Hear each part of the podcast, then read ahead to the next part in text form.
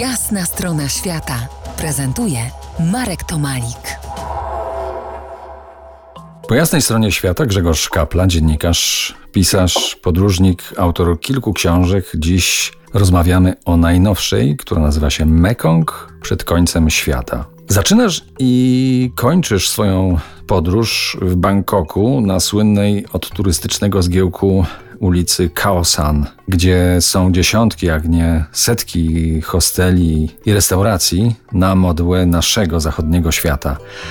Lgniesz do ludzi, którzy w podróży próbują zagłuszyć lęk, że wszystko jednak przemija. To jest jeden z powodów chyba, dla których człowiek rusza w drogę. Oczywiście abstrahujemy od takich sytuacji, z jakimi teraz mamy do czynienia, że ktoś z Kijowa do Warszawy jedzie dlatego, że w jego własnym domu jest teraz pożar i wojna, ale w świecie przed końcem świata wyruszaliśmy w drogę między innymi dlatego, żeby jakoś, żeby nie myśleć o przemijaniu, żeby nie myśleć o tym, że wszystko jest policzone i skończone i że tego czasu, jaki mamy do dyspozycji, jest coraz mniej. Wydawało nam się, że, że, że jeżeli przeżywamy i doświadczamy bardzo wielu przeżyć, to jakby trochę zaklinamy czas, jakbyśmy, jakbyśmy chcieli się nim na przyszłość napełnić. No ja tak miałem na pewno. Oglądanie świata czy, czy, czy podróżowanie stało się moją pasją. To dlatego, żeby nie marnować dni, których przecież nam nie przybywa.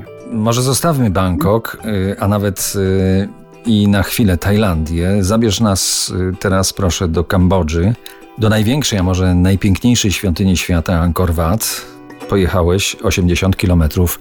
Rowerem musiało cię nieźle przypiec. No jest kilka sposobów na to, żeby, żeby zobaczyć Angkor. Ten z rowerem jest taką wersją najbardziej budżetową.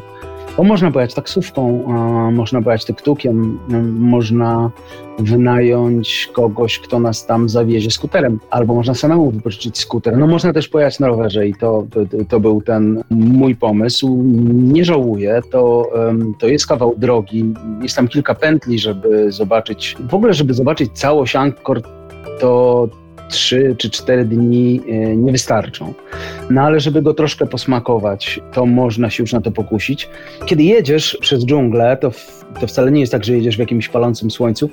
No masz czas, żeby przemyśleć to, z czym się musisz zmierzyć. To pewnie było mi wtedy bardzo potrzebne, żeby, żeby sobie poukładać w głowie to, z czym mam do czynienia. Czy nasza cywilizacja też będzie kiedyś musiała się zmierzyć z tym, że, że będzie porastać lasem i, i ktoś będzie odwiedzał ją jako resztki dawnej świetności? Nie wiem, to bardzo trudne zagadnienie. Ja też nie wiem, przyznam się szczerze, ale znowu odwołam się do cytatu, bo piszesz, że cierpliwość i cierpienie ma ten sam rdzeń. Za kilkanaście minut wrócimy do podróży wewnętrznych i zewnętrznych. Zostańcie z nami. To jest Jasna Strona Świata w R M F Classic.